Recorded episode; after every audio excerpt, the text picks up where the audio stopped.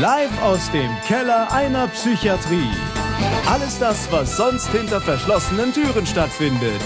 Mal lustig, mal dramatisch und mal traurig. Echtes Klinikpersonal plaudert aus seinem Alltag. Jetzt bei einer neuen Folge Geschichten aus der Psychiatrie. Ja, herzlich willkommen zu einer neuen Folge Geschichten aus der Psychiatrie. Heute habe ich eine Dame zu Gast, die eine ganz besondere Schnittmenge zu mir hat, denn du bist kein Profi in dem Sinne und auch keine Betroffene, sondern du bist sozusagen jemand, der sich mit mir mein Hobby teilt, nämlich die Filmerei. Wir begrüßen Andrea Rothenburg. Hallo. Hallo, ich freue mich hier zu sein. Vielen Dank für die Einladung. Andrea, du hattest dir heute, als ich gefragt habe, was wollen wir trinken, hast du gesagt, ja, ein Wasser. Und dann habe ich gesagt, naja, so ein Wasser ist ja jetzt auch irgendwie langweilig, hast nicht was Spezielles. Und dann sagst du, mm, ein Kräutertee. Und dann war ich extra gestern noch, habe ordentlichen Kräutertee und jetzt haben wir zwei Tässchen ordentlichen alten Kräutertee. Ist er dir recht? Ja, super. Toll. genau. Ähm, Andrea, du kommst gar nicht aus Köln. Du hast eine ganz äh, bewegte Geschichte sozusagen, wie du zu dem gekommen bist, ähm, was du machst, was du tust. Und wir haben uns gestern Abend das erste Mal in einer Filmvorführung gesehen, wo du deinen eigenen Film gezeigt hast. Und weil das so viel ist, was, was dich ausmacht und was du tust und welche Sachen du gedreht hast, würde ich mich freuen, wenn du dich meinen Zuhörern erstmal vorstellst. Ja, also ich bin ähm, sehr engagiert in dem Bereich ähm, Anti-Stigma, ähm, alles rund um seelische Gesundheit, psychische Erkrankung interessiert mich. Ich habe eine eigene Produktionsfirma, Psychiatriefilme und produziere Dokumentarfilme über Menschen ähm, mit psychischen Problemen mir ist immer wichtig, bei meinen Filmen die Menschen hinter den Erkrankungen zu zeigen. Ähm, und äh, ja, habe auch schon, schon andere Sachen gemacht für Radio, für Fernsehen. Wichtig ist immer, äh, mir auch positive Geschichten nach außen zu bringen. Also nicht diese reißerischen Geschichten oder diese Bad News are Good News Geschichten, sondern mir ist immer wichtig, Hoffnung zu machen auch mit meinen Geschichten und äh, Ängste abzubauen weil ich die Erfahrung gemacht habe, dass sehr viel Abwertung auch passiert, geschieht, also gegenüber Menschen mit psychischen Erkrankungen. Und da bin ich sehr früh halt dahinter gekommen, dass ich gemerkt habe, womit hat es was zu tun. Und das hat auch was ganz viel mit Ängsten und mit Unwissen zu tun. Und da kann man gegensteuern, auch zum Teil gegen negative Berichterstattung oder gegen diese reißerischen Schlagzeilen. Jetzt psychisch kranker ist mit der Axt durch die U-Bahn gelaufen oder solche Geschichten. Das ist ja auch was, was sich äh, festfrisst, wo Menschen dann ja auch Angst bekommen vor Menschen mit psychischen Erkrankungen. Und genau, ich sage immer, ich mache unaufgeregte Filme, die ans Herz gehen und ähm, ja, genau, das ist so das. Äh, ich habe auch einen Verein gegründet, bin da erste Vorsitzende. Der Verein Psychiatrie in Bewegung e.V. ist ein gemeinnütziger Verein und wir haben die Kampagne für Kinder psychisch erkrankter Eltern gegründet, haben die erste Demo zum Beispiel zum Thema ähm, ins Leben gerufen in Hamburg, um auch den Kindern, aber auch den psychisch erkrankten Eltern eine Stimme zu geben. Da, vielleicht sprechen wir dann nachher nochmal. Auf jeden Fall, ich habe es mir auch aufgeschrieben. Das, ja. Da will ich auf jeden Fall nachfragen. Genau, und ich habe aber auch in Erwachsenenpsychiatrie gearbeitet, äh, in der Abteilung Presse und Kommunikation, habe da die Anti-Stigma-Gruppe geleitet und war da Projektbeauftragte für Kinder psychisch erkrankte Eltern das war schon auch was Besonderes, weil das doch in der Erwachsenenpsychiatrie nicht gang und gäbe ist, dass da jemand ist, der auch ähm, das Thema so ein bisschen in den Vordergrund bringt, was ja, ja ein ganz tolles Herzensthema von mir ist. Ich habe gestern ja deinen Film gesehen und, und wie du schon sagst, du machst ganz viele Sachen und, und die meisten die bei mir zuhören oder die auch bei mir sitzen, sind ja entweder Profis oder Betroffene. Und du bist da so eine ganz spezielle Nische, die ich aber deswegen auch super spannend finde. Und habe gestern den ähm, Film ja auch gesehen, der da hieß Nicht mehr, nicht mehr leben wollen. Also es ging darum, dass Patienten, Betroffene darüber sprechen, ähm, dass sie kurz vor dem Suizid standen und ähm, wie es ihnen damit ging und wie sie das im Rahmen ihrer Krankheit auch verarbeitet haben und wie es ihnen danach ging. Und es waren ja auch gestern zwei Betroffene dann auch im Kino gewesen, die dann bei der Podiumsdiskussion auch darüber gesprochen haben. Und das war für mich super spannend auch zu hören. Ähm, hab da auch gerne zugehört und ich fand auch den, den Film, wie du schon sagtest, sehr unspannend, weil das Gros an Menschen, die psychisch erkrankt sind, sind eben nicht die, die mit einer Axt durch die U-Bahn laufen, sondern einfach ganz normale Menschen, die halt eben aber krank sind und nicht ähm, jemand, der, der, der es sozusagen nötig hätte, dann in der Tageszeitung irgendwie auf der Titelseite zu sein. Das gibt es natürlich auch, aber ist natürlich nicht die Mehrzahl. Und ich finde, dass die Arbeit, die du machst, halt ziemlich, ähm, ziemlich wichtig ist, einfach auch, um das nach außen zu tragen. Ne? Du hast aber auch, wenn ich noch ein bisschen in deiner Vergangenheit bohren darf, Du hast ja auch ein ganz bewegtes Leben, weil dein Vater ja auch Psychiater ist. Das heißt, du bist ganz früh auch schon in den Kontakt gekommen. Kannst du mir ein bisschen was über deine Vergangenheit, wie die kleine Andrea groß geworden ist, erzählen?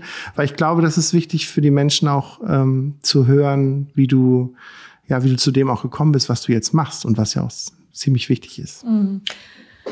Ja, also ich würde sagen, wenn man mit dem Thema schon früh konfrontiert ist, also ich sag mal, wenn jetzt der Vater Bäcker ist zum Beispiel, dann kriegt man ja auch als Kind bestimmte Dinge mit. Also vielleicht ganz leckere Brötchen oder er kann tolle Torten backen oder so. Und wenn man als ähm, Kind eines Psychiaters aufwächst, ähm, glaube ich schon, dass auch man von Haus aus bestimmte, bestimmte Dinge mitbekommt ähm, oder dass ein anderer Umgang mit bestimmten Sachen zum Beispiel ist. Und ähm, wie jetzt zum Beispiel ein Bäcker sein Kind manchmal mit in die Bäckerei nimmt und damit Mehl äh, oder mitbacken lässt, die Plätzchen oder so, hat mein Vater uns halt auch schon früh mitgenommen in die Psychiatrie zum Beispiel auch, wenn es äh, ein Fasching gab oder sowas, äh, kann ich mich auch gut erinnern, auch an ein Foto, wo ich dann, äh, ich als Prinzessin, mein Bruder als Cowboy, da in dieser, in dieser Einrichtung war, wo psychisch kranke Menschen waren. Und ähm, wir haben da so viel Lebensfreude auch reingebracht. Wir waren die einzigen Kinder und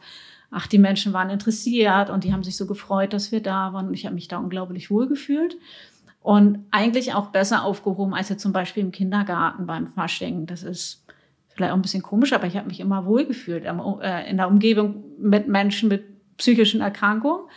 Und ähm, ja, genau. Und da, äh, wir hatten früher ja auch eine, eine, eine Babysitterin ab und zu, die eine psychische Erkrankung hatte, die war auch Erzieherin. Und wenn man so positive, oh, ich bin manchmal so ein bisschen Das ist, das bedeutet, dass, wenn du von der Vergangenheit erzählst, catcht sich das auch immer noch so ein bisschen, ne? Ähm, ich ich finde es deswegen spannend. Wir hatten äh, im Telefonat, wo wir gesprochen haben, hast du gesagt, dass die Patienten, die du mitbekommen hast, auch als Kind, ähm, dass du die als immer ziemlich ehrlich empfunden hast. Und ich habe in einem Interview, was ich vor kurzem für einen Blog gegeben habe, eine ähnliche Frage gestellt bekommen. Und ich habe eigentlich genau die gleiche Antwort gegeben. Und was viele Menschen einfach ähm, vielleicht nicht einschätzen können oder was, einfach, weil sie es auch nicht wissen, weil sie sich mit dem Thema Psychiatrie nicht so auseinandersetzen, dass auch ich das Gefühl habe, dass wenn, wenn jemand psychisch krank ist, egal welche der Krankheiten es eigentlich auch ist, dass er sich erstmal auf seine Basics konzentrieren muss um wieder gesund zu werden. Und wenn du dann mit jemandem sprichst, der sozusagen sich gerade mit seinen Basics beschäftigt und nicht mit mhm. irgendwelchen, ich bin Manager und ich leite eine Bank oder ich muss arbeiten oder ich definiere mich durch meinen Job, sondern wenn es einfach nur geht, wie kriege ich den Tag eigentlich rum? Ja, oder liege ich heute nur im Bett oder wasche ich mich und esse auch mal was? Also gerade wenn man jetzt in Richtung Depression spricht oder so.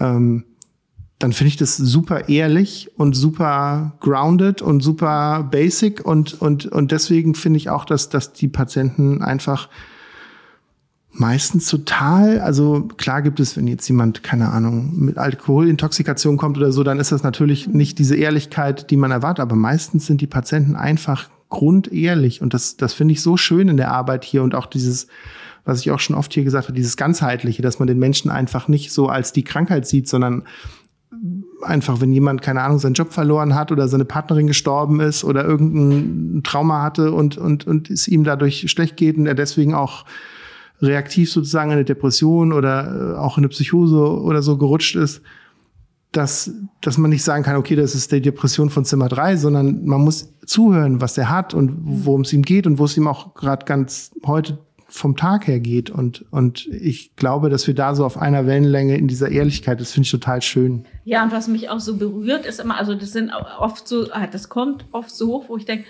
so viel oh, Wut, also es ist auch viel Wut so in mir, wo ich denke, ich habe ja schon als Kind früh mitgekriegt, wie hässlich über Menschen gesprochen wurde, die in Krisen waren, wo ich manchmal denke, oh, es ist so.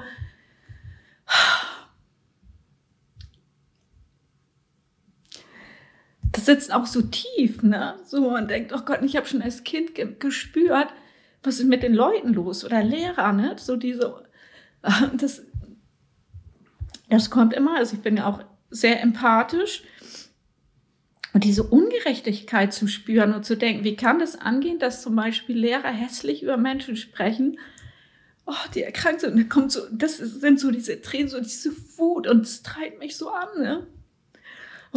Ich denke, das ist auch oft Unwissen, weil dieses, dieses Stigmatisieren, und da arbeiten wir beide so ein bisschen gegen, dieses Stigmatisieren hilft den Menschen, die keine Ahnung haben oder die vielleicht auch, wie man so schön sagt, Schubladendenken haben oder einfach sich, sich ein Problem zu erklären. Oder vielleicht auch, auch, auch ja. von Unwissen. Also ich kann zum Beispiel eine Geschichte aus meiner eigenen Vergangenheit, als ich ganz klein war, da war ich vier, fünf Jahre alt, haben wir in einer Straße gewohnt, die eigentlich ganz gut, wie sagt man, situiert war. Also waren ganz normale Menschen haben da gelebt und also so eine Reihenhaussiedlung oder so.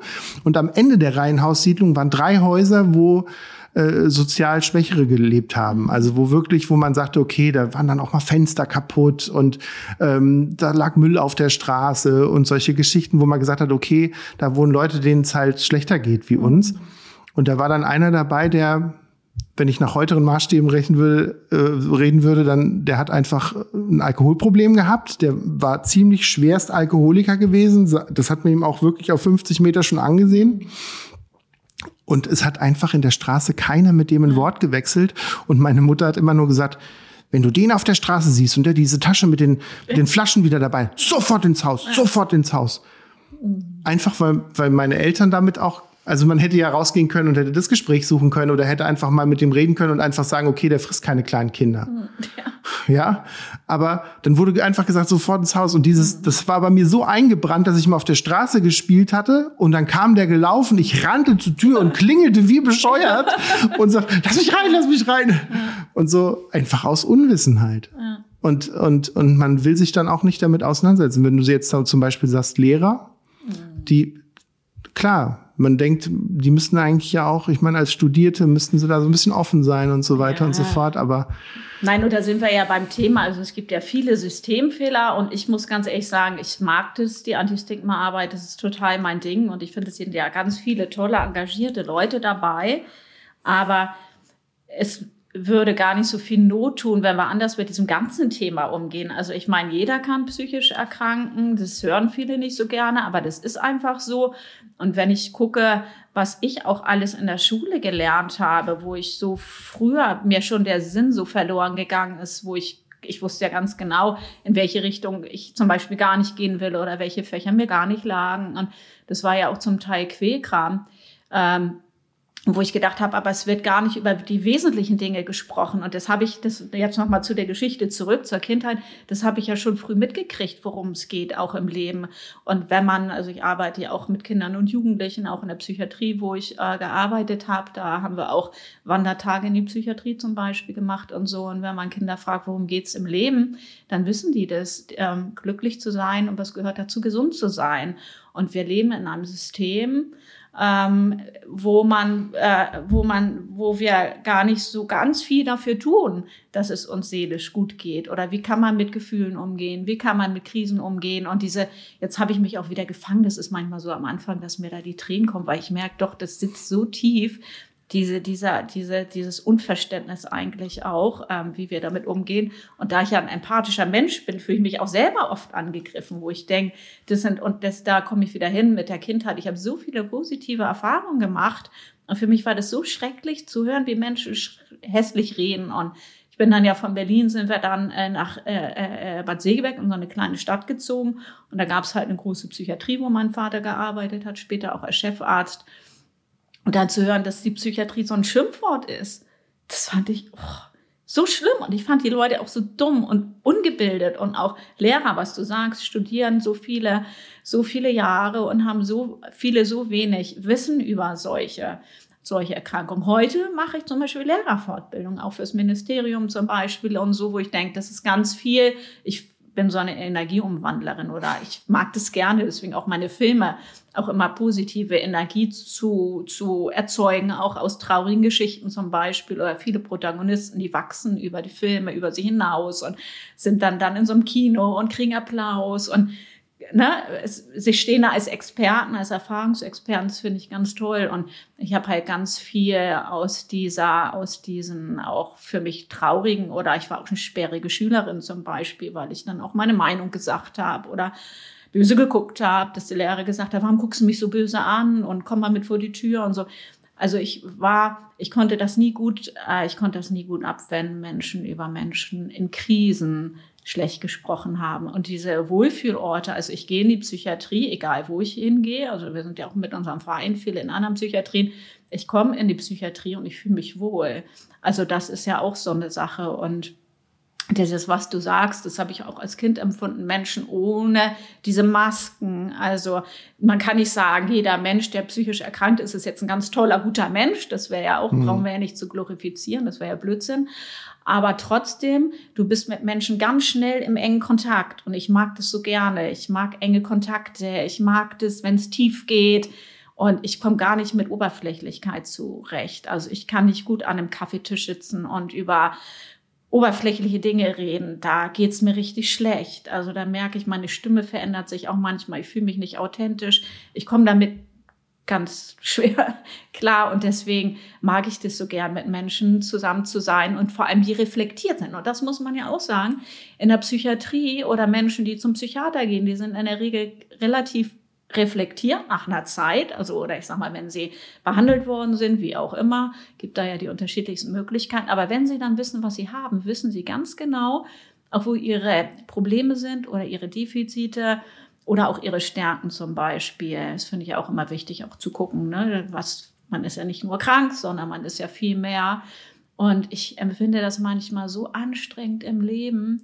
Menschen, die also wirklich mindestens eine Störung haben, sag ich mal so. Also kann man ja auch mal wieder bei den Lehrern gucken oder so. Ne? Jeder kennt ja wahrscheinlich auch den einen oder Lehrer, wo, wo man sagt, Mensch, der war aber schon ein bisschen komischer Typ oder so ähm, und wie viele Menschen rumlaufen und die eigentlich psychisch krank sind, aber das gar nicht wissen, gar nicht behandelt sind, aber anderen Menschen das Leben schwer machen, dadurch, dass sie halt eine schwere Störung haben und im Umgang schwierig sind.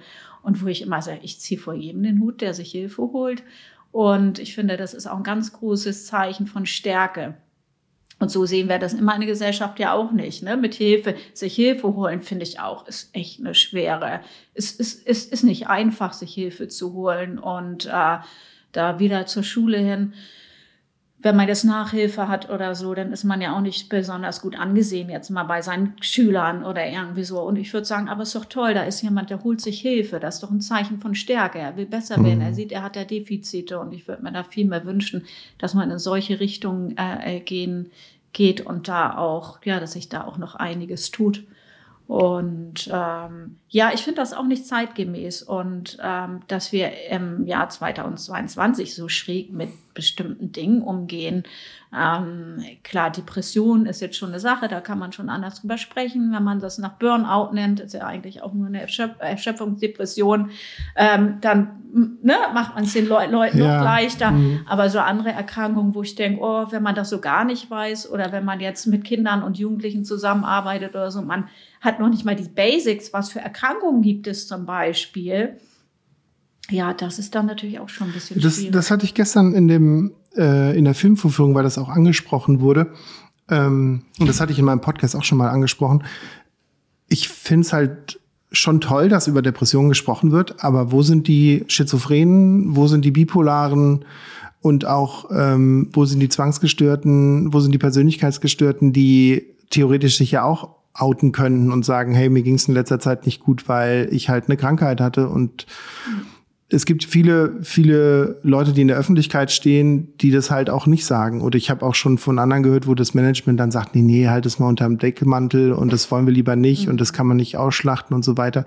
Klar ist das ein unangenehmes Thema, aber wenn man halt für Öffentlichkeitsarbeit und Entstigmatisierung denkt, dann äh, sollte man da auch dran arbeiten. Und, und gerade auch in deinem Film gestern, weil da auch das Thema aufkam, klar können Profis auch krank werden. Ne? Also ich erinnere mich da an den an den Oberarzt, an den Psychiater, der sich geoutet hat und sagt, ich habe eine schwere Depression, ich war auch schwer psychisch krank, habe auch Rückfälle gehabt. Aber ich traue mich jetzt auch hier vor der, vor der Kamera zu sprechen und auch zu sagen, hey, das, da ist keiner gefeit vor. Und selbst so jemand, der selber Psychiater ist, wo man dann sagt, ja, okay, der wird ja bei der ersten Sekunde sofort gegensteuern können und sofort wissen, um was es geht. Selbst der ist ja auch in ganz, ganz tiefe Löcher gefallen, aus denen er wieder rauskrabbeln musste. Ähm, und das ist, ähm, ja, also das finde ich super wichtig. Deswegen ja, machen wir unsere Arbeit. Ja, und das ist für mich auch ganz wichtig, auch gerade das Thema Psychiater mit psychischen Erkrankungen, da arbeite ich ja auch an einem extra Film, weil das ist für mich auch richtige Anti-Stigma-Arbeit. Das andere auch natürlich mit Erfahrungsexperten oder ne, Menschen, die im Berufsleben stehen und trotzdem vor die Kamera gehen. Aber ich finde auch mit Psychiater sagen, Mensch, ich hatte auch Suizidgedanken. Ich meine, gibt Psychiater, die auch sich das Leben genommen haben oder so. Das finde ich auch nochmal ganz wichtig, weil das macht auch, das merke ich auch immer wieder mit Menschen, die erkrankt sind dass das den, dass das den so viel bewusst macht. Oh, das ist ein Psychiater und der kann sogar auch krank werden. Okay, dann kann ich das nochmal anders annehmen, dass ich auch selber krank werde. Aber ich merke auch gerade, wo du den Film von gestern ansprichst, da habe ich ja auch die Tiana dabei, die hat eine schizoaffektive äh, Psychose, die erzählt ja auch da kurz davon und die hat natürlich ich merke aber auch, dass, also sie erzählt ja auch von ihrer Kindheit mit mehreren Suizidversuchen und dass sie sich als Kind halt den, den einen Finger schon halb abgeschnitten hat und so. Ich merke aber auch, dass es den Zuschauern die Geschichte schwerer fällt zuzuhören, als jetzt der Psychiater, der von seiner Depression erzählt. Ne? Oder die Jutta, Jutta äh, die arbeitet als Juristin und die ist ja auch extrem reflektiert mit ihrer bipolaren Störung. Also ich merke das schon so, dass es auch bestimmte Erkrankungen gibt, die einfacher sind zu konsumieren als andere. Aber mir liegen auch äh, ähm, schizophrene, äh, psychotische Menschen extrem am Herzen. Und die habe ich auch immer wieder bei meinen Filmen dabei. Und äh, was ganz interessant ist, ich habe das Gefühl, aber es verändert sich auch was. Also gerade wenn man mit jungen Leuten arbeitet, ich arbeite auch gerade an einem Film über Jugendliche mit psychischen Erkrankungen und dass da nochmal ein anderer Umgang ist und auch nochmal eine andere Offenheit, auch was bestimmte Themen angeht. Ich habe da auch zum Beispiel eine, ein junges Mädchen mit einer Schizophrenie dabei, die von ihren, von ihren, ja, von ihrer Erkrankung erzählt und so. Und ähm, die jungen Leute, die ich da habe, die sind alle behandelt worden, auch in der Klinik, aber die sind extrem reflektiert natürlich auch, aber die haben sich bewusst dafür entschieden, offen damit umzugehen. Da habe ich ein junges Mädchen dabei, die möchte Moderatorin werden. Da habe ich auch gesagt, Mensch, hast du dir das wirklich gut überlegt, vor der Kamera zu sein? Ich habe da auch einen ähm, Oberarzt dabei, also ist auch in Zusammenarbeit mit einer Klinik in Bayern. Und da hat sie gesagt, ja, ich bin da so von überzeugt, denn wenn ich ähm, mich irgendwo bewerbe und äh, ich kann nicht zu meiner Erkrankung stehen, ähm, dann ist das für mich nicht der richtige Arbeitgeber. Und das finde ich schon auch finde ich schon ganz toll. Mhm. Und ich finde, also ich finde überhaupt im Anti-Stigma-Bereich tut sich viel. Es sind ja nun auch wirklich extrem viele Leute, die seit vielen Jahren am Arbeiten sind, am Wühlen und am Machen und am Tun. Und ich denke auch gerade dadurch, dass sich auch Prominente auch äußern und also öffentlich machen oder der Tod auch von Robert Enke hat ja auch viel gebracht, sage ich mal in der Szene zumindest, was das Krankheitsbild Depressionen angeht. Ähm, und da bin ich, ja, da bin ich froh, also dass sich da wirklich, dass sich da wirklich einiges tut. Und ähm, ja, es sind halt Themen, mit denen sich viele Menschen auch erst beschäftigen wollen, wenn es sein muss. Und manchmal kann ich es auch sogar ganz gut verstehen, weil wer wird sich jetzt freiwillig mit dem Thema Krebs auseinandersetzen oder so? Das macht man ja oft auch erst, wenn man dann Grund so hat, wenn man vielleicht selber erkrankt ist oder jemand aus dem nahen Umfeld, ähm, dass man sich dann da auch engagiert hm. oder so. Es ist ja auch immer die Frage, was die Krankheiten so implizieren. Also das, ähm, ich sag mal, wenn man jetzt mal so 30 Jahre zurückgeht und man hätte dann von irgendwelchen Depressionen gesprochen, dann hätte man gesagt, komm, Arsch hoch, Zähne zusammen. Heute sind wir jetzt Gott sei Dank schon ein bisschen weiter. Ähm, Aber ich hatte an anderer Stelle auch schon mal gesagt, dass ja so, ähm, ich sag mal, wenn einer sagt, ich habe Burnout, dann bedeutet es ja, dass er sozusagen vorher richtig hart gehasselt hat und gearbeitet hat und man dann sagt, okay, du hast so viel gearbeitet, da kannst du auch mal Burnout haben. Wenn aber einer sagt, ich habe eine Depression, dass man dann ganz schnell sagt, ja komm, ja. hast ja in letzter Zeit auch nicht viel gemacht, jetzt komm mal Arsch hoch, Zähne zusammen ja. und jetzt mal richtig. Ja. So. Und, und das, das, dass man ja auch immer abhängig, was man sagt und wie man es hat, immer da schon wie so Vorschusslorbein in dem anderen entwickelt oder halt so, so ein Bild sich bei dem anderen entwickelt, was wohl in dem seinem Kopf vorging oder so. Und bei, und bei Psychose etc. sind wir halt noch gar nicht so weit. Und das, und das äh, hoffe ich, dass sich das auch ändert. Du hast ähm, vorhin über die Kampagne, äh, die schon angerissen, die ihr in eurem Verein habt, wo es um Kinder psychisch kranker geht. Und ich möchte da gleich mit dir drüber sprechen, aber erst machen wir ein kleines Päuschen, weil ich möchte ein bisschen von dem leckeren Tee trinken.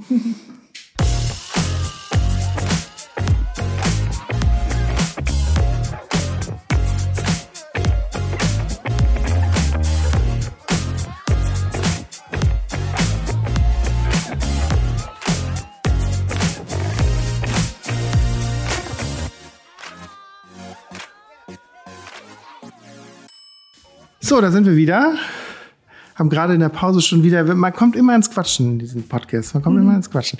Ähm, mir geht's darum, dass wir kurz nochmal über diese Kampagne von deinem Verein sprechen. Und das Spannende, was ich daran finde, ist, dass du ja eigentlich Menschen, in dem Falle Kindern, eine Stimme gibst, die gar nicht selber betroffen, also als Kranke betroffen sind, sondern die einfach nur in dem Komplex einer Familie leben, wo ein Angehöriger krank ist. Und, und zum einen ist für mich die Frage, wie machst du das? Was ist in der Kampagne wichtig für dich? Wie bist du drauf gekommen? Und wo hast du das Gefühl, dass du den Leuten damit auch echt gut hilfst? Ja, also wenn man mit dem Thema psychische Erkrankungen zu tun hat, dann ja, dann kommt man ja schnell auch ähm, auf diese Themen kinderpsychisch kranke Eltern, weil einmal sind es oft Geschichten, wo man, ähm, wo man, die man hört und wo man sagt, ja, kein Wunder, dass der krank geworden ist. Wenn der so in so einem Elternhaus groß geworden ist mit so einer schweren Kindheit oder selbst mit kranken Eltern, da wurde nicht geguckt. Wie soll man da gesund groß werden, sag ich mal, ein gesunder Mensch werden? Aber natürlich auch dadurch, dass ähm, viele halt selber Kinder haben. Und ähm, da ich ja auch viel in Erwachsenenpsychiatrie unterwegs ähm, bin und auch immer war, habe ich mich schon sehr früh gewundert, wo ich gedacht habe, Mensch, auch wenn ich meinen Vater besucht habe in der Klinik, eine sehr, sehr große Klinik mit einem ganz tollen Gelände, da habe ich mich immer gewundert, wieso gibt es hier zum Beispiel keinen Spielplatz? Ähm, da sind doch Patienten und die haben doch auch Kinder und so. Und dieser Umgang, dass da nicht so eine Normalität ist, dass Kinder mit ähm, einbezogen werden, zum Beispiel, dass sie nicht gesehen werden. Da habe ich sehr früh gemerkt, dass da große Defizite sind und dass es auch schwer ist für die Kinder. Und das Gefühl zu haben, die werden so übersehen, also sie fühlen sich ja auch oft als Schattenkinder, ähm, das finde ich schon auch schwierig und Situationen, wo man sagt, okay, das ist aber auch echt unterlassene Hilfeleistung. Wenn man jetzt zum Beispiel eine Mutter hat, eine Alleinerziehende, die nach einem Suizidversuch in die Klinik kommt, Klar ist der Auftrag, die Mutter zu behandeln. Das ist klar. Aber was ist denn mit dem Kind? Wer hat zum Beispiel die Mutter gefunden? Wie geht das Kind damit um, die Mutter, ich sag mal jetzt blutüberströmt auf dem Sofa gefunden zu haben? Und da zu sagen, okay, wir behandeln hier nur die, die Erwachsene, weil das ist die Patientin, das ist unser Auftrag, das denke ich, das ist schwierig. Nicht, dass die Erwachsenenpsychiatrie jetzt die Kinder behandeln sollen, aber man muss zumindest vernetzen und gucken, okay, was kann man mit dem Kind machen, wie kann man das Kind unterstützen. Und äh, das entlastet ja auch die Eltern, wenn man weiß, äh, gerade ein psychisch krankes Elternteil, was gerade überhaupt nicht die Kapazität hat oder eine schwer psychotische Mutter, äh, eine Alleinerziehende, sage ich jetzt mal, gibt natürlich auch alleinerziehende Väter, aber oft sind es ja doch die Frauen, wo die Kinder da noch sind, ähm, da zu gucken, okay, wie kann man da unterstützen? was kann man da machen und äh, dieses Leid auch zu sehen. Und als ich die ersten äh, Kinder und Jugendlichen interviewt habe, das war so schön zu erleben, weil das hat die so entlastet. Wirklich die, auf die die Kamera zu halten und zu sagen, wie geht's dir? Ähm, wie empfindest du das mit deiner Mutter? Was würdest du dir wünschen? Was, Was fand also die Reaktion? Das würde mich Na, ich habe einen Film dazu ja auch gemacht. Der Film Wir sind hier, äh, Kinder, äh, psychisch kranke Eltern im Fokus. Den haben wir extra gemacht für Kinder, Jugendliche und Erwachsene, um das Thema auch aufzubrechen. Also wir fordern auch immer drauf, wir fordern immer auf, auch dass zu einer Veranstaltung wirklich Familien kommen mit Kindern. Und ähm, damit die Kinder auch sehen, andere sind auch betroffen, weil viele Kinder denken, sie sind die Einzigen, die so ein krankes Elternteil haben. Und wir wissen, an die vier Millionen, fast vier Millionen Kinder sind betroffen in diesem Land. Also in jeder Klasse gibt es Kinder, die betroffen sind. Und dieses Gefühl mhm. zu haben, ach, ich bin gar nicht alleine. Es gibt noch andere. In dem Film sind zum Beispiel zwei, zwei Jugendliche, die äh, sehr schwer krankheitsuneinsichtige Mütter haben, mit Psychosen auch. Für die war das so ein Aha-Erlebnis zu sehen, was, das ist ja wie bei mir. Und also es hat die unglaublich erleichtert und auch dieses Potenzial zu sehen, wenn man die Kinder wirklich mal fragt, was hättest du gebraucht oder was würdest du jetzt brauchen, das ist ja auch ein unglaublicher Schatz. Ähm, und unglaubliche Dankbarkeit auch, gesehen zu werden. Und das entlastet. Und was uns als Erwachsene gut tut, zu sprechen zum Beispiel, weil, gut, es gibt den Spruch, geteiltes Leid ist halbes Leid, da weiß ich immer nicht, ob es wirklich halb ist, aber es entlastet unglaublich. Aber es ist bei Kindern auch so. Aber viele tun sich schwer, Kinder anzuschauen und wirklich zu fragen.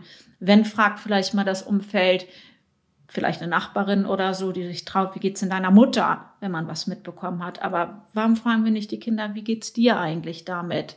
Und den Kindern Raum zu geben. Und wir wissen ja auch, dass das die Genetik spielt natürlich eine Rolle. Die Wahrscheinlichkeit ist natürlich höher, dass man erkrankt, wenn man psychisch kranke Eltern hat. Aber wir wissen auch, wenn wir an den Umfeldbedingungen arbeiten, dass die Wahrscheinlichkeit sich auch reduzieren kann, selbst psychisch zu erkranken. Und da wundere ich mich, wieso sehen wir das nicht? Ähm, äh, das kann ja so viel Geld kosten. Auch am Ende, wenn man das rein wirtschaftlich sieht, abgesehen von diesem zwischenmenschlichen Aspekt, den ich natürlich extrem wichtig finde.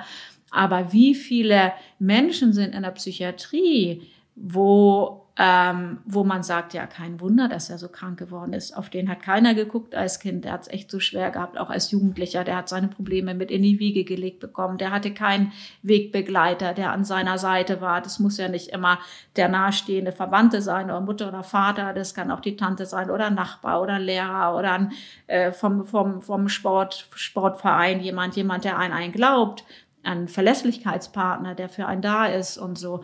Und ähm, ja, das finde ich ist so eine ganz tolle Arbeit mit den Kindern und Jugendlichen und denen wirklich die Stimme zu geben und zu sagen, wir sind hier. Da haben wir einen ganz tollen Song auch gemacht mit David Floyd, der geht ganz kraftvoll los. Der Film fängt an und das Licht geht aus im Kino und dann denken die Leute, oh, jetzt sehen sie so einen Film über die armen Kinder. Und dann geht's los mit dem Song. Wir sind hier! So, und das ist einfach so, ja, sie sind da und lass uns sie angucken und lass uns mit ihnen sprechen und lass uns ihnen eine Stimme geben. Und auch das, finde ich, sind wieder Systemfehler. Und ich denke auch, wir wären an einer ganz anderen Stelle in dieser Welt, wenn wir viel mehr Kinder mit einbeziehen würden und denen, ja, denen eine Stimme geben würden. Und ähm, auch in der Erwachsenenpsychiatrie zu sehen, wie gut das ihnen tut, wenn man ihnen Raum gibt oder zum Beispiel sagt, Mensch, es gibt die Möglichkeit, auch mit der Seelsorge zu sprechen für Angehörige, dass sie einfach einen Raum haben, ohne jetzt dieses Christliche jetzt so hoch zu halten. Aber ich habe beim kirchlichen Träger gearbeitet. Das war unglaublich toll. Also, oder bei uns haben wir dann eingeführt, dass die Kinder äh, Kuscheltiere bekommen haben ähm, die sonst mit Feuerwehrautos und äh, äh, äh, Polizei mitgefahren sind, solche, solche Teddybären und auch diesen Kontakt zu haben von einem Pfleger zum Beispiel, zu sagen, Mensch, man sieht, da ist ein Kind mit dabei, Mutter kommt in eine Aufnahmesituation, man gibt so dem Kind so ein Teddy oder so, gibt es auch sehr schöne Geschichten, dass der Teddy dann auch mal bei der Mama schläft und der Geruch mit nach Hause genommen wird, dass man das so zulässt. Und ich finde, das müsste, was das Kinderthema angeht, viel mehr so, ich sag mal, Menscheln, so, ne, also so viel, viel, ja, viel mehr. Und das kann man auch lernen. Und auch da gerade in der Erwachsenenpsychiatrie, dass ich habe ja nun wirklich so viele Kliniken auch besucht. Wir sind auch auf geschützte Stationen gegangen. Da bin ich mit einer Psy Psychiatrie erfahrenen Mutter hingegangen, mit unserer Schirmherrin, die halt sehr schwer Psych äh, an der Schizophrenie erkrankt ist, als die Kinder klein war. Die hat erzählt von ihren Erlebnissen. Wie ist es überhaupt, wenn man, ähm, die hatte so eine äh, Psychose auch entwickelt, die wollte die Welt retten und sie hat gedacht, sie wäre diejenige welche. Ne?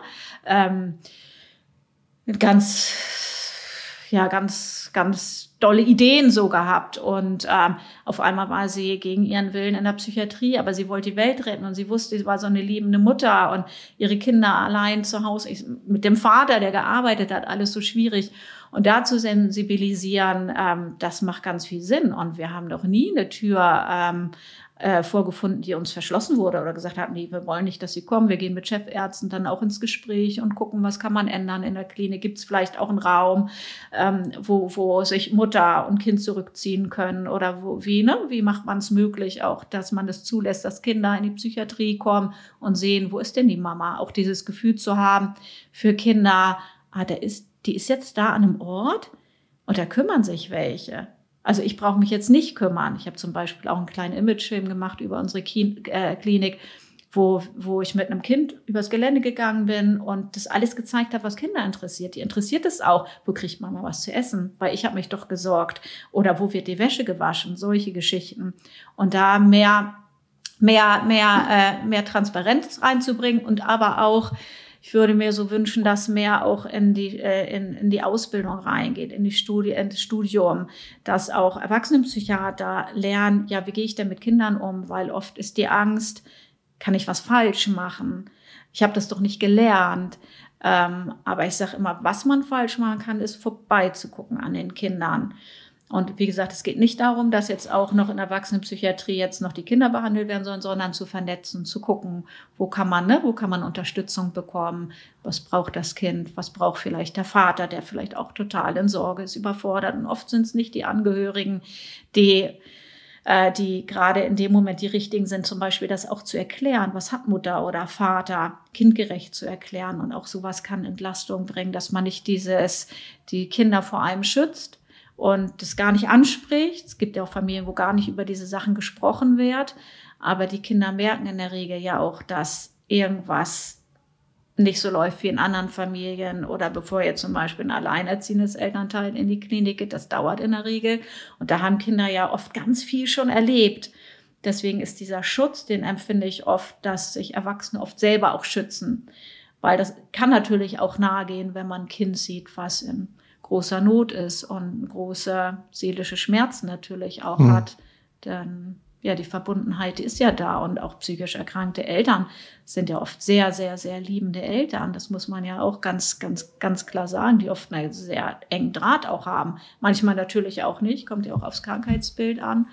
Aber ja, der, da mehr Raum zu geben, das finde ich schon sehr wichtig. Und wir erreichen sehr viel auch mit unseren Filmen, ob nun zum Beispiel bei Fortbildung oder Lehrer oder Erzieher oder sowas, dass sie auch Mut bekommen, ne? oder, oder Menschen, die überhaupt in dem Bereich arbeiten, in der Psychiatrie aber auch politisch natürlich, weil deswegen heißt unser Verein auch Psychiatrie in Bewegung. Ich finde, wenn man was bewegen will, dann muss man auch Menschen bewegen. Und das ist, sind Geschichten.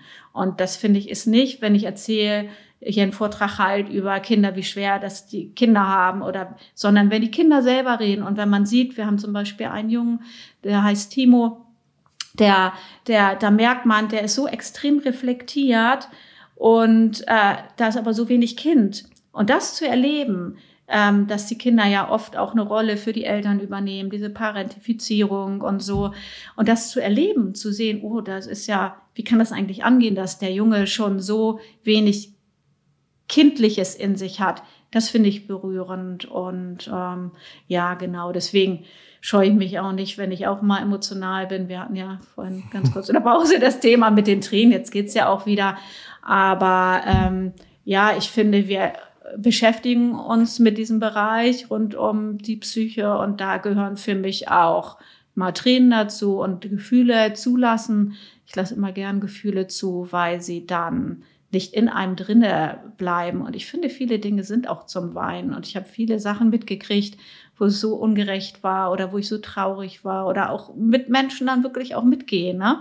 Also jetzt nicht, nicht äh, dass, dass ich sage, das frisst mich auf oder so, aber es ist schon, schon, wo ich denke, dass, dass wir können auch Gefühle zulassen. Und genauso viel wie auch geweint wird, auch ähm, zum Thema psychische Erkrankungen, es wird ja auch ganz viel gelacht. Ne? Also ich habe so viel Freude auch bei meinen Dreharbeiten oder bei Veranstaltungen oder so. Es ist ja nicht alles nur immer ganz schrecklich und ganz schwer. Und deswegen ist mir das auch wichtig, da mehr Leichtigkeit reinzubringen.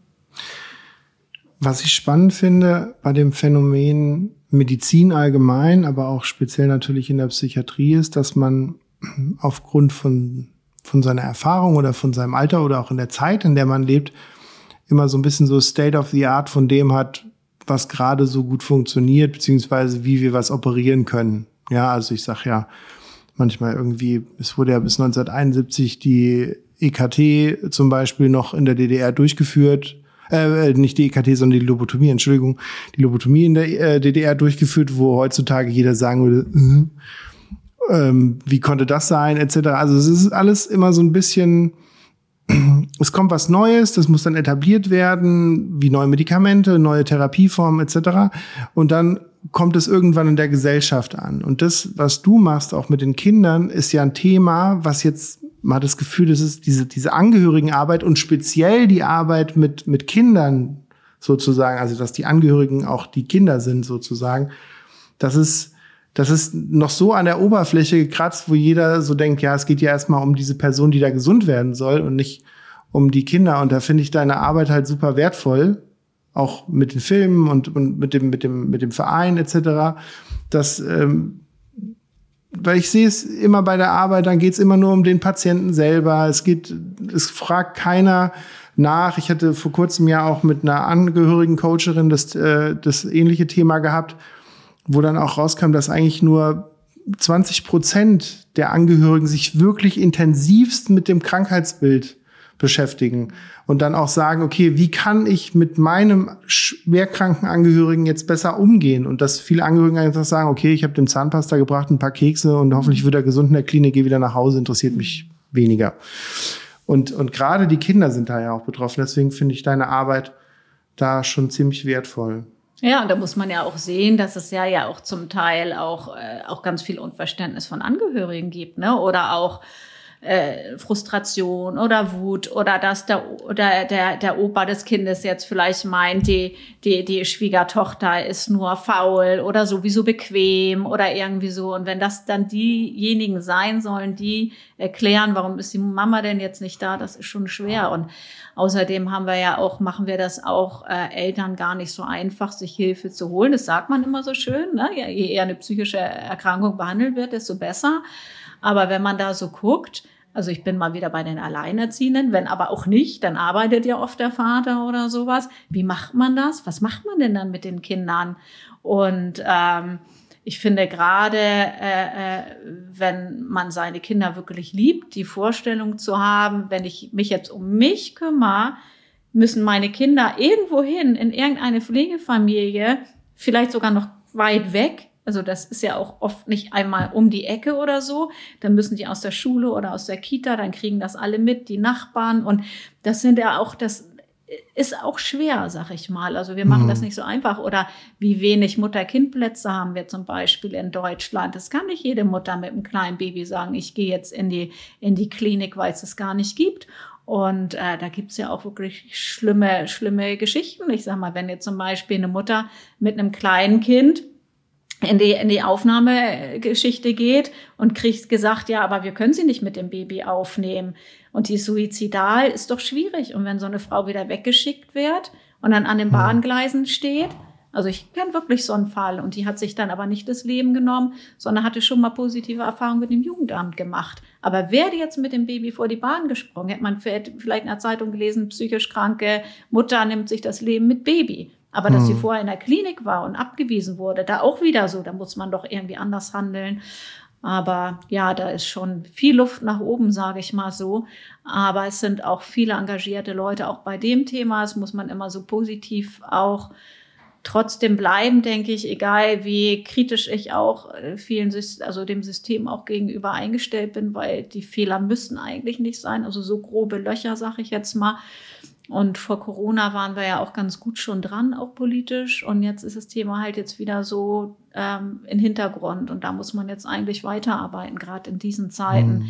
Ich weite ja jetzt auch meine Fortbildung auch aus und sage nicht nur Kinder psychisch erkrankter Eltern wie vor Corona, sondern ich sage jetzt Kinder psychisch belasteter Eltern, weil ich muss ganz ehrlich sagen, ich kenne kaum Eltern, die nicht belastet sind. Hm. Ne? Wenn man in so einer Welt ist, es kommen wirklich extreme Fragen auch von den Kindern, Unsicherheiten, Ängste, Kinder mit Zwangsstörungen, mit psychischen Auffälligkeiten und so. Ähm, und wenn man selber nicht weiß, wie entwickelt sich die Welt, dann kommt das Thema, dann kommt das Thema, das Thema. Und ich glaube, das muss man auch sehen und äh, dem muss man auch Raum geben und sagen, ja, es ist einfach auch eine schwere hm. Zeit. Ich kann jetzt auch nicht sagen, wenn mich einer fragt, wie geht's denn? Ich kann auch nicht sagen, wie vor Corona, ja gut. Ich bin auch belastet. Ich bin nicht krank, aber ich bin schon belastet genau. von der Situation, die hier ist. Und ich kann sehr, sehr gut verstehen, dass Menschen krank werden, die zum Beispiel nicht so eine Resilienz haben oder so eine psychische Widerstandskraft oder die nicht ein Umfeld haben, stabiles oder eine Arbeit, in der sie aufgehen.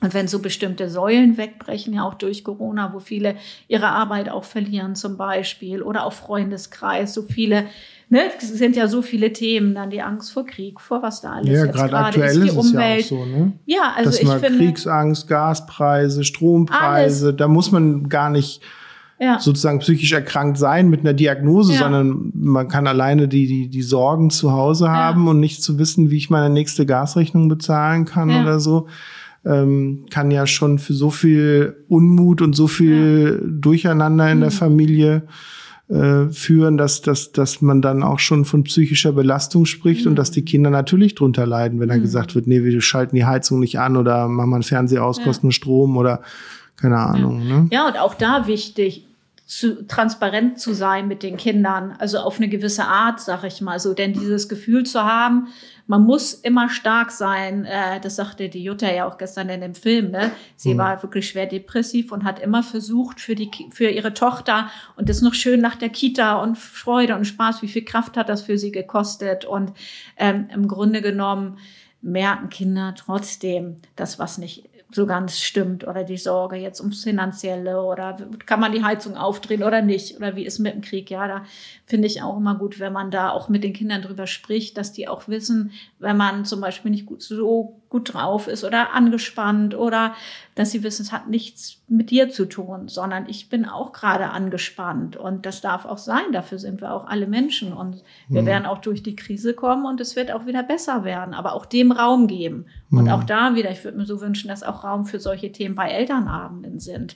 Ne? Also das ist so, das wird wegge, das wird so wegge, wischt. Das dann gibt es andere da. Dinge, die viel wichtiger sind. Ja, zum Beispiel Kontext, nicht ja. eingeschlagene Bücher oder umgeknickte äh, äh, Heftecken. Also das, und sowas nach, beim ersten Elternabend habe ich selber erlebt.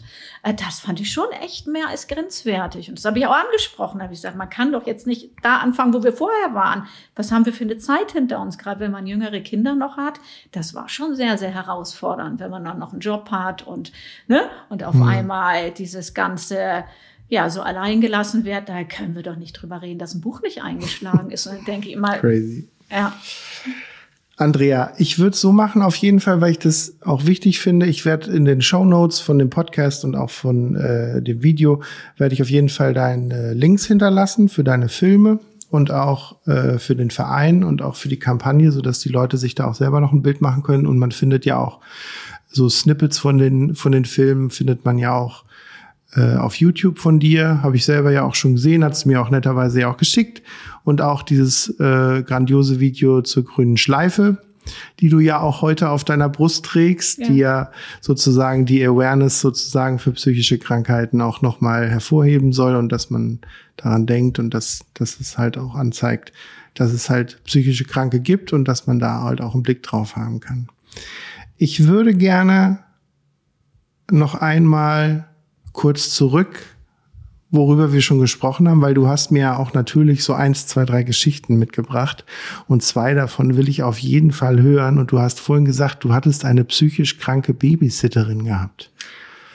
Ja, also früher war ja eine andere Zeit. Ne? Das, ähm, da war, war das normaler, dass äh, psychisch erkrankte Menschen auch so ein bisschen ins Privatleben mit reingelassen wurden, zumindest bei uns früher in Berlin.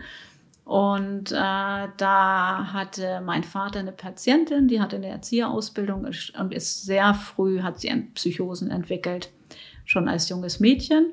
Und die hatte aber auch immer stabile Phasen. Heute denke ich manchmal, ob das nicht doch auch eine Bipolarität war, auch mit psychotischen Anteilen oder so, ähm, weil die manchmal auch wirklich ähm, sehr unauffällig war. Also sie, sie war jetzt nicht in Psychose und hat auf uns aufgepasst. Aber später war es so, als wir umgezogen sind, stand die manchmal plötzlich vor der Tür von Berlin mit dem Zug und dann mit dem Taxi weiter und war manisch gewesen und stand plötzlich abends oder Da warst du aber schon Tür. älter dann. Ja, war ich aber auch jung. Also weiß nicht, wir sind ja, ich bin ja mit sechs weggezogen, ob ich hm. da vielleicht mal acht war oder so. Es war in regelmäßigen Abständen und ähm, das war natürlich schon eine Herausforderung. Ähm, auch für, für meine Eltern natürlich, für meine Mutter. Und ähm, ich habe mich gefreut, wenn die vor der Tür stand. Weil diese Geschichten, das war, die hat immer Geschichten mitgebracht und es war immer irgendwie spannend, wenn die da war. Die hat dann auch irgendwie abgefahrene Sachen gemacht und die meine Mutter vielleicht schwieriger fand als ich, aber die hat die ganzen Blumen abgeschnitten im Garten und Blumensträuße überall hingestellt, Kuchen gebacken, Bleche, Kuchen und zu den Nachbarn gebracht oder war dann morgens plötzlich nicht da und war am See und die hat bei mir im Zimmer zum Beispiel, zum Beispiel geschlafen und wir haben, ich fand es so,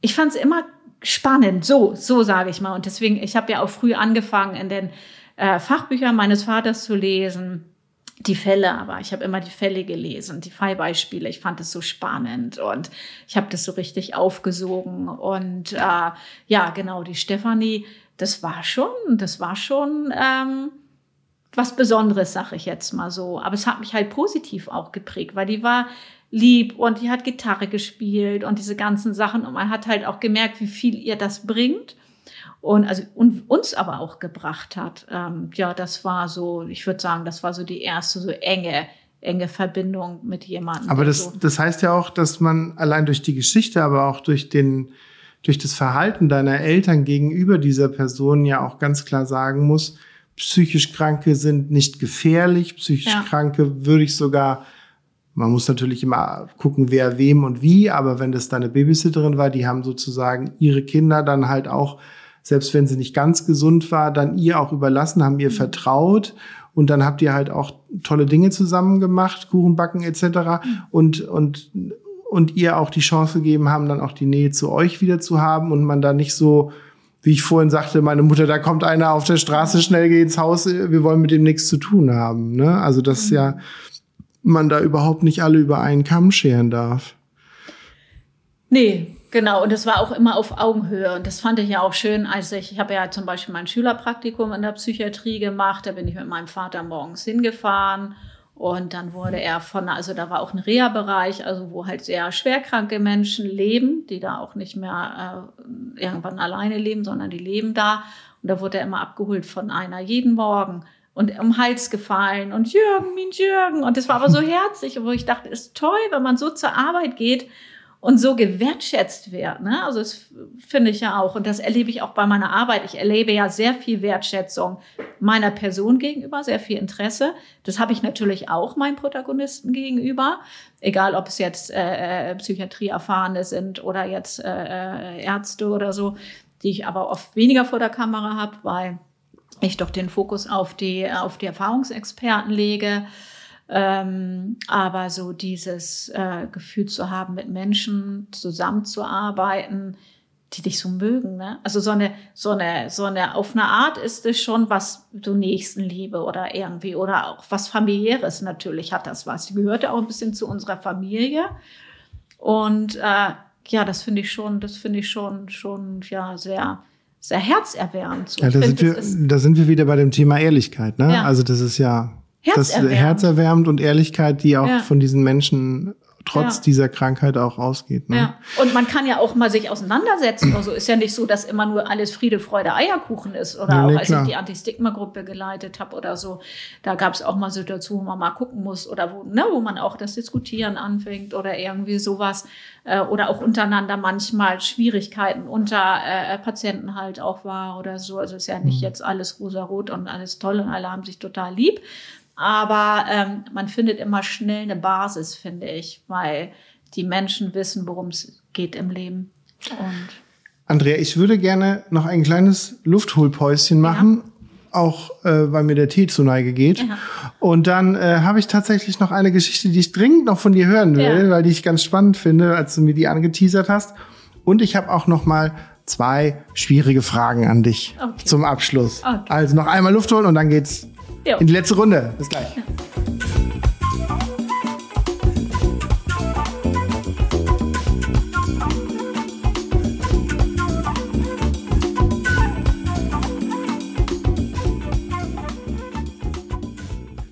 So, we're back. Ich habe ja vorhin schon gesagt, ich habe noch eine eine äh, Geschichte von dir bekommen, die ich auf jeden Fall ansprechen will. Und ich, ich muss ganz ehrlich zugeben, als du mir die äh, per WhatsApp-Nachricht geschickt hattest und du da so drüber gesprochen hast, dachte ich so, okay, sie erzählt mir jetzt davon, dass sie das erste Interview im Rahmen von ihrer ähm, filmischen Tätigkeit vielleicht auch dann äh, mit einem Patienten gemacht hat.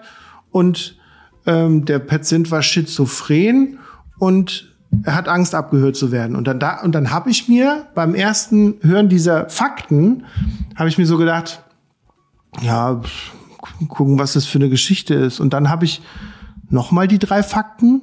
Patienten mit Mikro in der Psychiatrie mit einer Schizophrenie und der hat Angst, abgehört zu werden. Und dann habe ich gedacht, es geht um das Mikrofon, sondern, sondern äh, diese, dieses Abhörproblem scheint das Mikrofon gewesen zu sein, weil man immer auch äh, oft diese Phänomene hat, dass man dann ähm, im Rahmen der Schizophrenie so selbstunsicher ist und dann auch gedacht hat, okay, hier sind überall Wanzen versteckt und wir, äh, der CIA oder der FBI oder der Nachrichtendienst ist hinter mir her und solche Geschichten, das hat man ja immer ganz, ganz häufig auch in dem Rahmen, so dieses, dieses paranoide Verkennen von Situationen. Und dann habe ich so gedacht, okay, es geht ums Mikro. Und dann habe ich gesagt, jetzt will ich die Geschichte extra hören. Jetzt bin ich gespannt. Ja, also das erste Mal, als ich mit dem Mikrofon in der Psychiatrie war, ähm, das war tatsächlich für ein Radio-Feature, was ich gemacht habe. Und da habe ich ähm, Menschen interviewt zum Thema Cannabis und Psychose.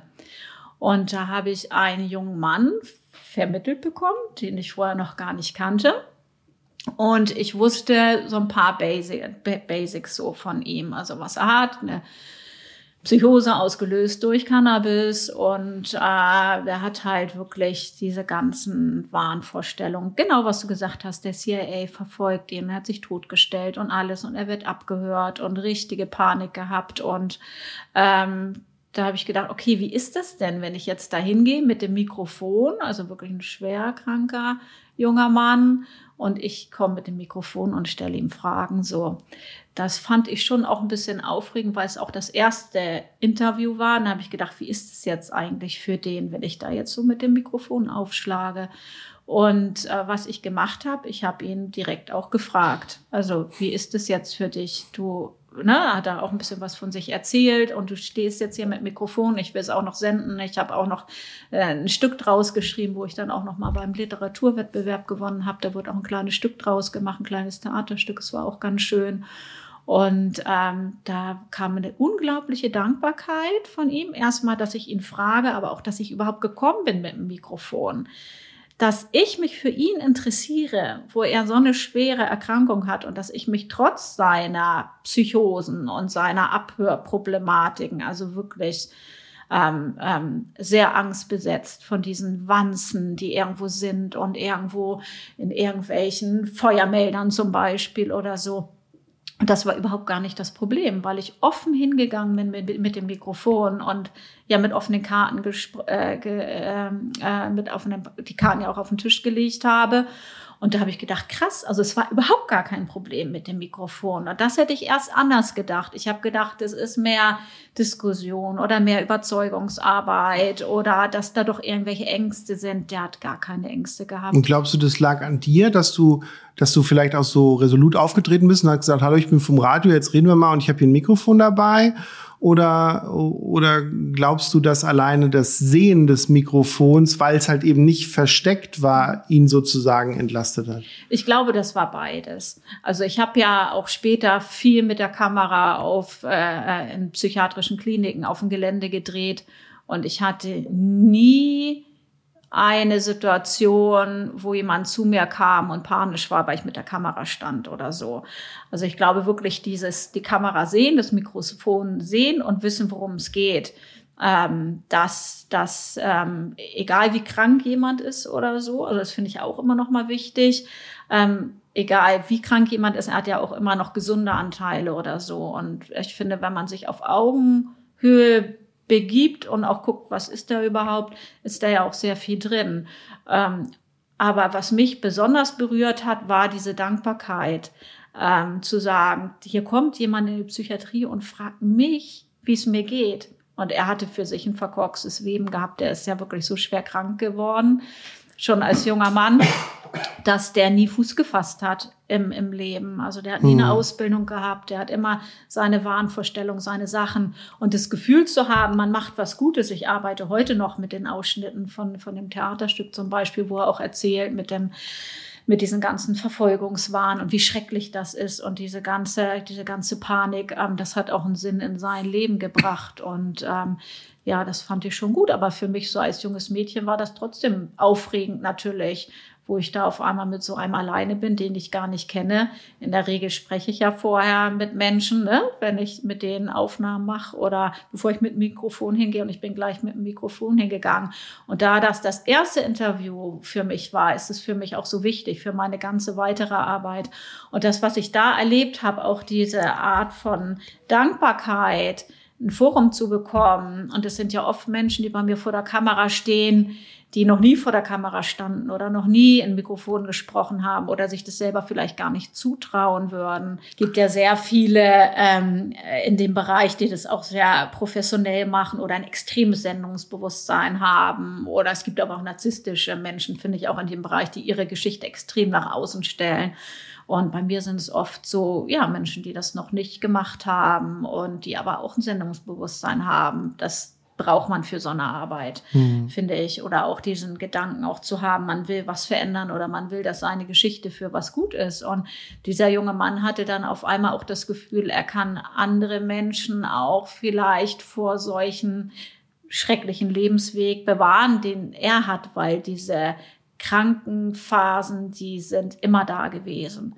Und äh, ja, das fand ich irgendwie, fand ich irgendwie schön und das hat mir auch gezeigt, dass das das Richtige ist für mich. Und da auch wieder diese Nähe und diese Dichte und auch dieser Sinn. Und ich glaube, ähm, auch dieser Sinn, den mir die Arbeit gibt. Ich meine, wir sind ja alle irgendwie auch, oder viele Menschen sind auf der Suche nach einem Sinn im Leben. Im Leben, den habe ich. Also ich finde, das macht Sinn meiner Arbeit. Und das macht mehr Sinn für mich jetzt persönlich, als irgendwelche Drehbücher zu schreiben. Ich war ja auch auf der Drehbuchschule zum Beispiel oder habe früher am Theater gearbeitet. Ähm, das macht für mich mehr Sinn, diese Geschichten, die sonst so im Verborgenen wären, nach außen zu bringen und äh, den Menschen auch ähm, eine Stimme zu geben. Ich glaube, das ist ganz, ganz wichtig, Menschen eine Stimme zu geben, auch die ähm, damit gar nicht rechnen. Das Interessante daran ist, ich habe mir tatsächlich ja noch so zwei Fragen aufgeschrieben und die eine, die schlägt tatsächlich genau in diese Kerbe. Und ich würde jetzt, wenn wir so ein bisschen in das Ende des Podcasts rutschen, würde ich die dich direkt anschließend, passt es total gut, nämlich stellen. Und zwar wäre die Frage an dich, was würdest du in deinem Leben machen, wenn dein Leben nicht diesen Gang der Erfahrung in der Psychiatrie beziehungsweise auch in der Filmerei gegangen wäre? Was hättest du interessenmäßig oder was hättest du gemacht in deinem Leben? Naja, ich wollte früher Schauspielerin werden, hatte auch Schauspielunterricht und habe das aber irgendwann nicht mehr verfolgt. Ich habe ja auch am Theater gearbeitet als Regieassistentin Und habe auch gedacht, uh, nee, das ist vielleicht doch nicht so mein Ding, das zu machen, was mir andere sagen, was ich machen soll, wie ich. Also, ne, also man hat ja als Schauspieler auch, ähm, gerade wenn man anfängt, ja, man muss das machen, was einem andere sagen. Und da habe ich schon gemerkt, ah nee, das ist irgendwie nicht so das. Ähm, und wie gesagt, die Drehbuchschule und so, wo ich gedacht habe, ja, das ist alles, ich bin an Menschen interessiert, auch an Emotionen, an Geschichten. Ähm, aber ähm, ich glaube, ich, ich kann mir gar nicht richtig was anderes vorstellen. Ich denke auch manchmal, was, manchmal ist es ja auch anstrengend, also gerade in der Corona-Zeit, Filmemacherin zu sein und gerade mit mhm. so Geschichten, die ähm, jetzt nicht in diese Kerbe Bad News are Good News äh, reinhauen, ist es ja noch mal ähm, schwieriger. Da denke ich auch, was hätte ich denn sonst oder was würde ich denn sonst machen? Und manchmal denke ich, Tierfilmerei hätte mich interessiert, glaube ich auch, oder würde mich interessieren, weil das ja ganz was ganz anderes ist, aber auch viel Meditatives hat. Da braucht man ja ganz viel. Ganz viel ist man ganz viel ja. mit sich zusammen. Und Im Wald sitzen manchmal, und warten, den perfekten Schuss ja, zu bekommen. Das denke ich manchmal. Das ist vielleicht auch ganz interessant, aber das, ich glaube, es wäre auch nichts für mich. Also ich fühle mich da angekommen, wo ich bin. Und auch wenn es manchmal doch manche Sachen einem doch sehr mühsam erscheinen, kann ich mir irgendwie gar nichts anderes ganz na gut, ich meine, es wäre ja nach, äh, äh, es wäre sehr, sehr naheliegend gewesen, wenn man gesagt hätte, okay, du wärst auch Krankenschwester oder Ärztin geworden, mhm. einfach weil du da ja auch die Nähe zu hast und den Leuten ah, ja. vielleicht helfen willst. Oder, ja. oder vielleicht wär's was ganz anderes geworden, Andrea die Bäckermeisterin oder so irgendwas, wo man dann sagt, also es ist schon irgendwas mit Schauspielerei und Film und so, das ist genauso deins gewesen. Ne? Naja, mein Vater hatte früher gesagt, wenn du Schauspielerin werden willst, auf die Schauspielschule gehst, dann machst du erstmal eine Ausbildung. Und die kannst du ja auch hier in der Klinik machen zum Beispiel. Aber ich hatte ja mein Praktikum gemacht und ähm, habe da ja sehr viele positive Erfahrungen gemacht mit den Patienten, habe ich auch im Reha-Bereich gemacht, also wirklich mit sehr, sehr schwer kranken Menschen. Aber ich habe auch diesen Klinikalltag kennengelernt und ähm, ich habe da hohen Respekt vor. Aber da waren auch so Situationen, wo man in der Pause sitzt am Tisch und über Tortenrezepte spricht. Hm. Was ich ja vorhin sagte, wo ich dachte, oh, und man kann sich ja auch nicht so seine Kollegen dann aussuchen und es gibt ja sehr motivierte, es gibt sehr unmotivierte. Ich fand das im Praktikum schon manchmal schwierig, dass manche sich um Arbeit gedrückt haben oder dann mit den Menschen. Aber ich habe immer warum machen die nicht mehr mit den Leuten? Gerade im Reha-Bereich finde ich die Beschäftigung sehr viel, so Dienst nach Vorschrift. Ich glaube, da wäre ich auch angeeckt.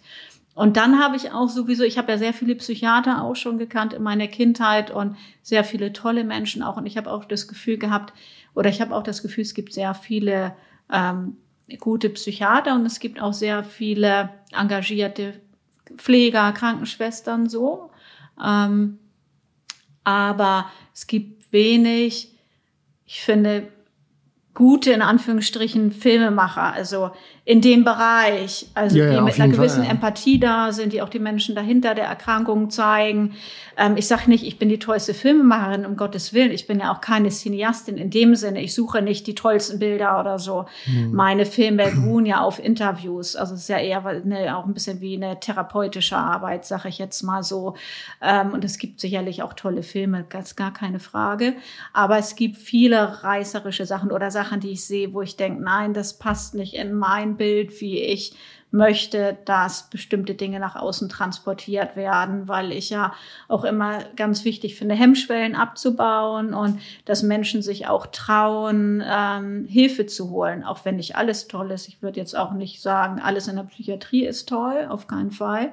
Aber es ist ein guter Ort und mit hoher Wahrscheinlichkeit kommt man an eine Stelle, wo einem gut geholfen wird dass bestimmte Grenzerfahrungen auch dazu gehören oder Zwangsbehandlung oder so. Sowas sind natürlich auch andere Sachen, die natürlich auch schwierig sind für Menschen. Aber generell ähm, denke ich, dass es, dass, dass ich da angekommen bin, wo ich bin und auch mit meiner Empathie. Und ich glaube auch dieses, äh, dieses, auch dieses Hochsensible, was ich ja auch zum Teil habe, ich weiß gar nicht, ob ich jetzt eine ganz tolle Therapeutin gewesen wäre, die auf die, und das ist ja auch Zeitdruck und Uhr und, oder wenn ich bedenke, oh Gott, zehn Patienten am Tag, mir die ganzen Geschichten und alles.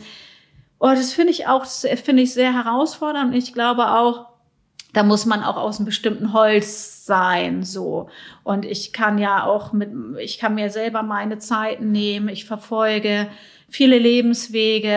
Auch weit nach den Dreharbeiten bin ich mit vielen in Kontakt und arbeite an den, an den Sachen. Also Aber der Vorteil ist halt, wenn ich da kurz dazwischen grätschen darf, der Vorteil ist ja, dass du da keine Fließbandarbeit machst. Das ist halt Ja. nicht dieses, du bist Arzt oder Krankenschwester, es kommt noch eine Aufnahme, es kommt Ja. noch eine Aufnahme und du musst dich einfach kümmern, sondern Ja. du kannst deine Zeit mit im Rahmen der freien Zeiteinteilung auch Ja. für diese Geschichten und für diese Menschen einbringen Ja. und dann auch nochmal nachfragen und nochmal noch mal da richtig äh, auch reingehen Mhm. und dann auch eine, Filmaufnahme machen und so. Du hast sozusagen die Freiheit, das ist, glaube ich, auch ganz gut, so wie ich dich jetzt kennengelernt habe, für deine Empathie, dass du halt nicht eben Fließarbeit, äh, Fließbandarbeit machen musst, sondern halt einfach auch dich auf die Leute einlassen kannst. Und das ist ja das große Geschenk, was du uns dann sozusagen durch deine Filme auch geben kannst. Weil wenn du das müsstest, dann würdest du wahrscheinlich ja, und ziemlich ich, dran zu knabbern haben. Ne? Ja, und ich muss mich auch nicht doll unterordnen. Natürlich muss ich mich auch anpassen, weil wenn ich für einen Sender arbeite, habe ich auch einen Redakteur und ich mag auch gern mit Menschen zusammenarbeiten, aber ich kann mir in der Regel auch Menschen aussuchen, mit denen ich zusammenarbeite. Und das hat einen großen Vorteil. Ne? Und ich finde, ich habe hohen Respekt vor Menschen, die im Klinikalltag arbeiten. Und die Anforderungen wären ja auch nicht einfacher. Und diese ganzen Dokumentationen und was da alles noch dazu kommt, habe ich hohen Respekt. Ähm, aber da habe ich gesehen, nee, das ist nicht meins. Und ich finde auch gerade unterwegs zu sein und viele Psychiatrien zum Beispiel. Ich habe auch gedacht, oh, ich könnte auch Psychiatrietesterin werden oder so. Finde ich auch spannend, weil ich komme in Psychiatrien und ich sehe so viele Dinge, die ich gut finde oder nicht. Oder wie ich könnte eine optimale Psychiatrie zum Beispiel bauen, weil ich so viele gesehen habe, wo ist was gut, wo ist was nicht gut. Ich finde, das ist auch unglaublich spannend und überall auch sowas anzustoßen und zu gucken, wie geht das weiter. Das finde ich, das finde ich auch spannend. Ähm, was ich sozusagen als letzte Frage, die ich mir noch überlegt hatte, wenn du in wenigen Worten, äh, der, die, die ähm, Schwierigkeit liegt wahrscheinlich in wenigen Worten, weil da könnte man ziemlich viel drüber reden. Wenn du in wenigen Worten versuchst zu definieren, was wäre dein Fernziel deiner Arbeit? Das heißt, was willst du mit den Filmen bewirken oder was muss sich in der Gesellschaft verändern, in der Politik verändern? Was wäre das, das Fernziel, wo du, wenn du dann die alte Andrea bist und dann schon mit dem linken Auge Richtung Sargdeckel schielen musst, wo du dann genüsslich lächelst und sagst, boah, das haben wir echt gut gemacht. Das ist in der Gesellschaft jetzt angekommen. Äh, ja, also ich würde mir wünschen, dass sich viel mehr tut. Also dass, äh, dass es solche Filme gibt, ähm, klar für Interessierte und so, aber dass man viel mehr Menschen erreicht, ähm, die sich nicht freiwillig mit dem Thema auseinandersetzen. Also die nicht freiwillig ins Kino kommen zum Beispiel, ähm, sondern dass das ganz normal ist, dass man über die Dinge spricht, dass, das, dass man schon im Kindergarten anspricht, über Gefühle zu sprechen, auch über seelische Gesundheit, dass man guckt, dass man die psychische Widerstandskraft von Kindern stärkt, dass man viel mehr im Umfeld guckt, dass das in alle Ausbildung äh, reinkommt, in alle Ausbildung, die mit wo Menschen mit Menschen zu tun haben. Es müssen ja nicht nur jetzt Ärzte sein oder Psychiater oder Pfleger oder Lehrer oder Erzieher. Gibt ja noch viel mehr, ähm, dass wir da normal mit umgehen. Ich sag mal jetzt wie mit einer körperlichen Erkrankung. Das würde ich mir wünschen. Und auch Und- quer durch alle psychiatrischen Krankheiten, nicht nur die Ja, Depression jetzt als genau. positives Anti-Stigma-Beispiel, was in den letzten Ja. Jahren so kam, sondern halt auch alle anderen Ja. Krankheiten. Ne? Ja, und dass wir auch mehr gucken, was tut uns gut. Ne? Also, dass wir auch wirklich schauen, was ist an unserem Schulsystem nicht gut. Das ist ja vieles, was auch der Seele nicht gut tut. Ähm, wie man schon früh geprägt wird, ähm, dass man zum Beispiel nicht auf sich achtet, was ist zu viel. Ne? Man, Schüler müssen immer weitermachen, leisten, leisten, leisten, leisten, leisten, leisten, leisten, leisten, leisten. Und ähm, dass wir da einen ganz anderen Umgang finden. Und ich finde auch mit äh, Empathie oder mit Kindern, die jetzt zu Hause nicht das Glück haben, mit Eltern groß zu werden, ähm, die reflektiert sind oder die, ne, die sind auch Mhm. ganz anders groß geworden, dass wir das ganz anders auffangen. Und ich würde mir viel mehr wünschen, dass wir mehr auf unseren Nachbarn links und rechts gucken und dass wir mehr, überhaupt mehr Liebe in dieser Welt haben. Das würde ich mir wünschen. Ähm, und äh, ich glaube auch, dass diese Zeit, in der wir jetzt leben, dass die sicherlich auch zu was gut ist, so schwer sie auch ist. Aber ich glaube, es wird auch irgendwann andere Zeiten geben und dass wir auch aus dieser Zeit was lernen und mitnehmen. Aber das würde ich mir wünschen, dass das normal ist, dass man solche Filme angucken kann. Aber dieses Verbissene, das habe ich auch nicht mehr wie am Anfang. Dieses, es muss jetzt Anti-Stigma, Anti-Stigma. Ich erreiche die Menschen, die ich erreiche und die anderen nicht. Obwohl ich finde auch Veranstaltungen ganz toll, wo Menschen, ich sag mal so, zwangs mitmachen müssen. Das sind manchmal auch Fortbildungsveranstaltungen an Schulen, wo Lehrer sich das nicht aussuchen können, ne, ob sie dabei sind. Großartig, finde ich Menschen, auch super. Menschen vom Jugendamt, das sind echt ganz, ganz tolle Veranstaltungen, weil da hat man manchmal echt so eine Querschießer, die wirklich so sitzen und eigentlich gar nicht wollen. Und wenn man die schafft, auf, aufzuschließen, und das schaffe ich wirklich nur, vor allem auch nur mit meinen Filmen, durch diese Erfahrungsexperten oder die Kinder, die da sprechen. Das würde ich auch nicht schaffen im Vortrag, wo ich was erzähle über die Kinder. deswegen erfüllt mich auch immer sehr viel Dankbarkeit, dass ich so viele Menschen habe, die mir, mit mir an einem Strang ziehen. Und es ist immer eine gemeinsame Arbeit. Und ich ziehe auch vor jedem den Hut der da wirklich, das muss man ja auch sagen, die Menschen machen das ja auch ehrenamtlich. Ne? Also die öffnen sich wirklich auch, machen das nicht für Geld, sondern die machen das, weil sie das machen wollen und weil sie den Sinn dahinter sehen ähm, und engagieren sich auch ganz viel ehrenamtlich. Mal ja auch viele Sachen ehrenamtlich, ist, aber es ist nicht selbstverständlich, ne, finde ich, dass mhm. man das so macht. Und ich bin ja auch nicht Filmemacherin geworden, weil ich gesagt habe, okay, ähm, da verdiene ich jetzt viel Geld oder sowas. Ne? Da gibt's ne, ich habe sehr viel Potenzial. Ich könnte beim Fernsehen in anderen Bereichen viel, viel mehr Geld zum Beispiel verdienen. Aber mhm. solche Sachen habe ich auch gearbeitet. Ich habe auch mal bei einer Soap gearbeitet für Geld und habe so Story, Storyline gemacht für eine Gut, dass du das Serie. nicht mehr machst. Nein, ich habe auch gesehen, es passte. Ich passte ja, auch nicht ja, rein. Die haben gemerkt, ich passe nicht rein und ich habe gemerkt, ich passe nicht rein. Also und ähm, ja, aber ich habe das Gefühl, ich bin angekommen und es gibt noch viel zu tun und meine Themen gehen nicht aus, die Menschen gehen nicht aus, der Bedarf geht nicht aus und ähm, hoffe nur auf bessere Zeiten wieder. Ich hoffe, dass der heutige Podcast dazu beiträgt, dann auch deine Arbeit weiterzutragen. Ich werde auf jeden Fall die Links auf jeden Fall rein ähm, tragen in die Show Notes und ähm, ich hatte vor kurzem eine Ärztin hier gehabt, deren Hobby war es, Psychiatriefilme anzugucken, also rein cineastische, mhm. narrative Filme. Und ich bin auch ein ganz, ganz großer Fan von Filmen jeglicher Couleur. Ich habe also meine Blu-ray-Sammlung ist, ich möchte nicht mhm. sagen, wie viel Geld da drin steckt. Und hast du als allerletzte persönliche Frage von mir einen Tipp für einen cineastischen Psychiatriefilm, wo du sagst, der ist richtig cool. Den habe ich auch gerne geguckt. Oder bist du vielleicht da gar nicht so bewandert? Oder hast du, ja, hast du da einen guten Tipp? Naja, also mir hat der Film zum Beispiel Das Weiße Rauschen ganz gut gefallen. Ich, würde, ich würde an diesem Punkt direkt Stopp machen jetzt mit der Aufnahme. Weißt du auch warum? Weil das hätte ich auch gesagt. Das Weiße ja. Rauschen ist einer der besten ja. Psychiatriefilme, wer die Psychose und die Schizophrenie ja. kennenlernen will. Das war die zweite Kinohauptrolle von Daniel Brühl gewesen mhm. damals. Der ist ein bisschen schwieriger zu bekommen, weil ich glaube, der wird mhm. auch nicht überall gestreamt. Aber Leute, schaut euch das Weiße Rauschen an. Mhm. Aber da gibt es interessanterweise ja auch irgendwie eine Studie zu, zur Antistigma. Ne? Was macht der Film mit Menschen? Und da wurde wohl festgestellt, dass der eher, dass der nicht Stig, ähm, dass er nicht in den Antistigma-Bereich fällt, sondern weil der eher noch die Vorurteile bestätigt, sozusagen. Ist mir jetzt egal, ich finde den Film trotzdem gut. Aber mir hat auch zum Beispiel gefallen der Film von Harpe Kerkeling, Der Junge muss an die frische Luft, ist ja Thema kinderpsychisch kranker Eltern. Der hat mich auch sehr berührt, hätte ich gar nicht erst gedacht. Aber ähm, es lag auch an dem großartigen Schauspieler. Der Junge hat großartig Ja, und gespielt. die Geschichte, das war schon gut gemacht. Also ich bin mhm. eher aus dem Dokumentarfilmbereich, dass ich da sage, so, aber das sind auch Filme, wo ich sage, ja, und wenn wir jetzt das Mikrofon ausmachen, fallen mir wahrscheinlich auch noch drei andere ein, wo ich sage, das sind auch gute Filme gibt ja ein paar wirklich mhm. auch gute Sachen. Ähm, bei meinen Filmen finde ich halt das Gute, die Leute gehen aus dem Kino und die wissen, das ist Realität. Das real, ja. Das sind mhm, echte genau. Leute und das ist nicht, und das ist gerade bei dem Kinderthema wichtig, ähm, dass sie wissen, okay, das sind echte Kinder, das sind echte Geschichten, so. Mhm. Aber das andere bringt natürlich auch einen Zugang auf alle Fälle. Ja, interessant, dass du auch an den Film gedacht hast. Ja, auf jeden Fall. Ähm, ja, ich danke dir, dass du da warst. Und ich hoffe, dass sich ganz viele Leute noch deine Filme anschauen. Wir werden sicher in regen Kontakt bleiben, weil ich finde deine Arbeit mega gut und wenn du was Neues hast, dann wirst du es mir hoffentlich schicken.